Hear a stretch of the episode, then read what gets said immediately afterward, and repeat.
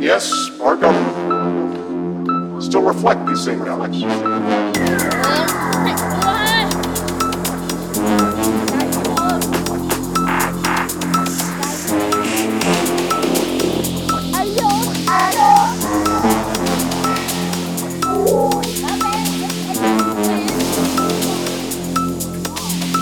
People's doubts grow.